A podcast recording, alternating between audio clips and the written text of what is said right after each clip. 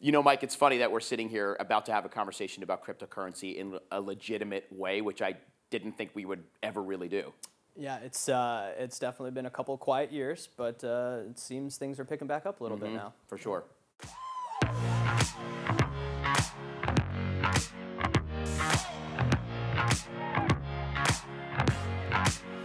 So, welcome to UBS Trending, Mike. It's good to be with you. And I, I think, I think, obviously, to pick it up, many of our viewers might be aware that there is a crypto ETF that recently launched. Why don't you? Why don't we start there? Because I think that's the real basis of why we're having this conversation today. Yeah, absolutely, Anthony. It was a relatively big news item, um, and in fact, in terms of the details, it's January 11th. Uh, the SEC approved the first spot market Bitcoin ETF. Um, so, just want to you know caveat a couple things here. It's not the first crypto-based ETF that you know it has been approved. It's the first one that tracks the spot market, not the futures market. The difference is there being that it's typically going to be cheaper to track the spot market because you don't have to pay for um, you know rolling futures contracts continually. Uh, and then the other aspect there is that a spot ETF will uh, kind of broaden access out a little bit. There are some uh, more regulated investors in the marketplace that are not able to uh, purchase instruments that follow futures-based pricing. Um, so this would, you know, allow them to get involved as well. But I will say the more interesting thing about the launch uh, is that, um, you know, just prior, so about 24 hours prior, everybody was expecting, you know, this announcement to come, you know, the end of the day on the 11th. It's the end of the day on January 10th, right around market close, when people would be expecting some news from the SEC. And lo and behold, the SEC's official Twitter account comes out and says, boom, spot ETFs, spot Bitcoin ETFs, excuse me, are approved. A few minutes later, Gary Gensler from his personal Twitter, Gary Gensler, the chairman of the SEC, replies back to that tweet and says, no, no, no, no, hold on. Our Twitter account got compromised. This is not actually true. Oh boy. Oh boy. So there was a little bit of market volatility, Yeah. as you can imagine. Um, you know, that was a- an interesting and an entertaining saga for, for those 24 hours, but they ended up being approved 24 hours later when everyone expected them. Um, but, you know, there's always some drama going on in this space. A lot of history with yeah, Twitter being entertaining more than informational. That is true. Certainly, and I don't know if I would believe everything I read on social media, especially when it comes to something like this.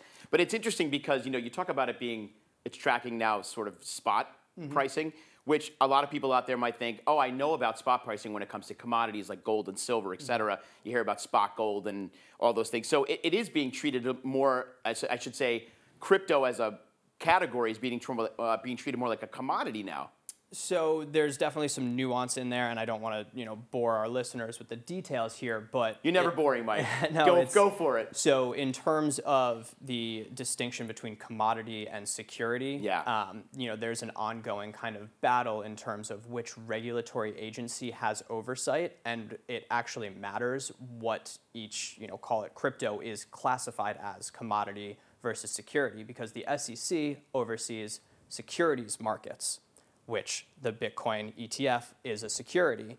That being said, Bitcoin itself, akin to gold or silver, has been recognized as a commodity. So the CFTC is the regulator of that market. Right. So yeah, there is an important distinction. there. Right, it's not on the NYMEX like the Mercantile Exchange where you see, or the CME where you look at, uh, you know, trading And that's where you'll find Bitcoin futures. Exactly. So very interesting Yep. nuances. I'm glad. I'm glad you brought that up because I think it's interesting for people who are interested to understand. So let's. I mean, market reaction clearly was. It didn't seem like it went that well once it was launched, despite the Twitter fiasco. But once the kind of ETF was officially launched, if you looked at the individual prices on Bitcoin and all the other cryptos that are out there, they kind of fell. Yeah, uh, I you know we're, we're still kind of looking at it. We're less than a couple weeks out here. Um, A lot to digest, obviously, in that. There, there is, but you know, it's a 24-hour market. The underlying market, it's fast moving. So I think for the most part, we've gotten the read through, which is that this was a kind of buy the rumor, sell the news event. Right. So you know, again, this was a really telegraphed approval. You know, we, we knew basically a few months ago, based on a court case in the space, it, it left the ha- the hands of the SEC relatively tied. Um, so many in the market were anticipating this approval ahead of time. It's I'm assuming that they were accumulating up until the approval time. Once the approval hit, they said, "All right, let's take some profit." Uh, and what I think is actually really interesting there is that while the Bitcoin uh, prices actually fell upon approval, we saw what I'd almost quote as a rotation from Bitcoin, the largest crypto, into Ether, which is the second largest. So Bitcoin was down and Ether was up. And I mm-hmm. think some of this is, is kind of those people that were accumulating ahead of the ETF decision are going to try to run the same playbook in hopes that there might be an Ether ETF, you know, at some point later in the year. Yeah, I mean, it's it's it's funny. I remember talking with our own colleague Kevin Deneen back in 2018, 19, because uh, uh, back then when crypto was hot, hot, hot, and Bitcoin seemed like everybody was you know becoming a millionaire or billionaire trading in crypto. We were wondering, is there an opportunity here for investors, especially our clients at UBS? And at the time, we said no because there's really no store of value. You know, you can't really. No, none of the federal, you know, you know, uh, you know, global The banks, regulators, regulators yeah. are even considering it as a currency. So Exactly. it's so it's an interesting kind of flip to see that this is happening now, especially after sort of like the the the shine came off a little bit from crypto. I think people were hot on it like 2019, and then again it rallied in 2021, and it had an abysmal year in 2022. So it's fascinating to watch the market. It, it definitely is, and, and it's actually one one thing you mentioned there. I think is really interesting is we've kind of come full circle when you think about what Bitcoin was originally trying to do, which mm-hmm. was you know a decentralized peer-to-peer currency that needs no intermediary. Now BlackRock's going to end up owning you know the lion's share of Bitcoin because of their ETF, and it's all through another centralized you know existing you know, party. So it, it's very interesting when you think about the ethos behind the original creation of Bitcoin and kind of the financialized product that it, it's really come to represent today.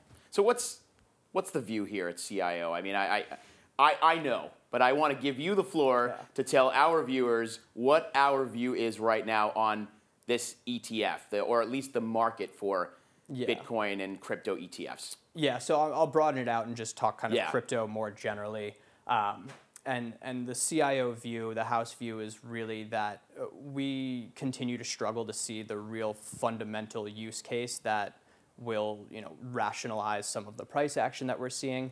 Um, So that part of the story really it- it hasn't, changed, all that much. Really, that's Right. that's it. It's like our view, eh, no no big difference, you know, Right. now versus a couple years ago when we were saying the same thing at market peak in 2021. Mm-hmm. Um, it's more of a you know show me what you got kind of situation. Um, you know, I will say that we definitely see value in the underlying technology, the distributed ledger technology that kind of underpins Bitcoin and, and other blockchains and other cryptos. Um, but we think that you know investors that are interested in the space should look to uh, kind of existing companies that are leveraging the technology itself um, rather than playing in the crypto space. So you know specifically companies that are um, growing you know new business lines because of the technology, companies that are gaining market share versus competitors. Uh, companies that are cutting, you know, back office expenses, you know, things that are going to improve you know existing firms bottom lines you know it's it's a really powerful technology for firms that are able to tap into that they can see real value and Yeah. so that's where we think investors should be focused on Yeah, and it seems like blockchain really is only in its maybe first or maybe just approaching its second phase of use. And uh, I think there's so much opportunity there. That's a whole other conversation talking about the uses of blockchain. But I mean, think about all the technology companies. And obviously, CIO here, we're very big on like talk looking at artificial intelligence and those kinds of disruptors. But even in the medical space, so much med tech can be used between blockchain and, and the AI component of that. There's a lot of opportunity in those areas. It doesn't Yeah. have to be sitting in exactly ETFs you- for Bitcoin. if you have a database that is kind of publicly accessible and that you can't change which you know immutability that's one of the key aspects of you know this dlt the distributed ledger technology is you know that can be incredibly powerful Yeah. for, for firms like you said you know medtech it can be incredibly powerful you know if we're looking at supply chain management you know all of these different types of complex you know high demand type functions that really support you know the day-to-day business activities of all these major firms um, but i do want to i want to touch back on you know you asked kind of what cio's view is and Please, yeah. and the real kicker here and this is i i have i continue to struggle to this day to uh, you know, really drive home the volatility associated with this asset class. It's something that you know everybody hears about. You know, oh, look at this volatility, look at the drawdown. You know, compare it to this, compare it to that. But I find that most people, without experiencing it, really fail to understand how meaningful the volatility is. So let, looking back, you know, over the past 10 years alone, Bitcoin price has fallen over 70% three times in 10 years. That's pretty crazy, and we would not, you know, expect that of any other asset class. Exactly. Like look at any major indexes. You don't see those kinds of drops unless there's some major recessionary period like maybe we saw in 2008 and 9. But those are few and far between. Even that didn't come close. Not close to It's- 70%. It's, it's crazy. And so, you know, actually the, the chart that, that I'm showing here now is um, a real apples to apples comparison of the S&P 500 versus the Bitcoin price. Yeah. So, um, you know, what I did here is I kind of shifted the timelines around a little bit. So the S&P 500, you know, this starts right at the uh, pre-COVID peak, so March uh, of 2020, so right before you know it, we got the little COVID crash. Um, and then I, I'm showing here also the Bitcoin price from its November 2021 peak. So you know peaks for both same day, and you know we're looking at how many months it took for them to recover. Yeah. And so you can see here, you know, the S&P 500 recovered in just a matter of months, really.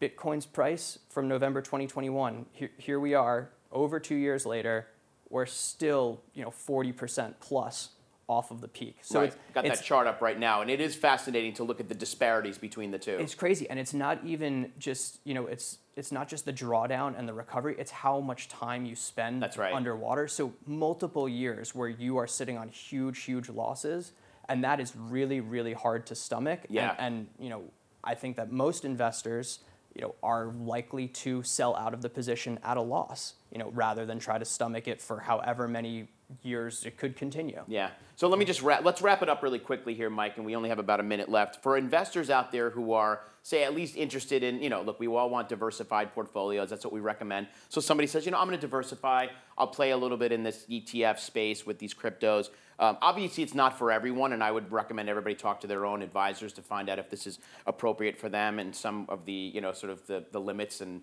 what you need to get into these things. But what do you recommend right now? What's the case for investors here? Oh, the case for investors. I know you it's a loaded question, but Yeah, it is. Look, I- and, and I think you made a couple points there. You know, it, it can improve diversification in the portfolio, but again, even just improving that diversification. So let, let's let's use an example. Call it a 60-40 stock bond mm-hmm. portfolio. You know, pretty pretty standard. Yeah, exactly.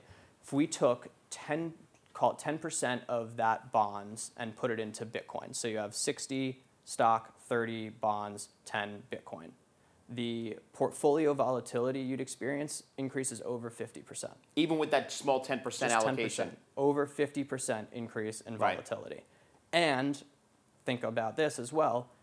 Recently, Bitcoin has had a positive correlation with equities. So, you know, how much that diversification benefit you're actually getting, it, it's hard to say. And, you know, the, the correlation will change over time, but, you know, recently it's been moving in the same direction. So, you know, it's, it's a tough case to make, I Yeah. would say. And like you mentioned, there's a lot of volatility. I, I don't think anybody who's watching this Uh, doesn't know that. We've all seen it for the last couple of years. But Mike, thanks. I know this conversation will certainly continue as this becomes even more of a pervasive topic. But good to have you here. Thanks for joining us. Thanks, Anthony. Yeah, and thanks to our viewers for joining us. For more information, you can visit our Insights website at ubs.com slash views. And make sure to follow us on social media, UBS as a firm. And of course, our studio here at UBS Trending is our dedicated Instagram channel. And for more information, please talk to your financial advisor who understand your investment horizons and obviously your needs. Until next time, I'm Anthony Pastore. Have a great rest of your day. And remember to keep your eyes on what's trending. Thanks, everybody. See you soon.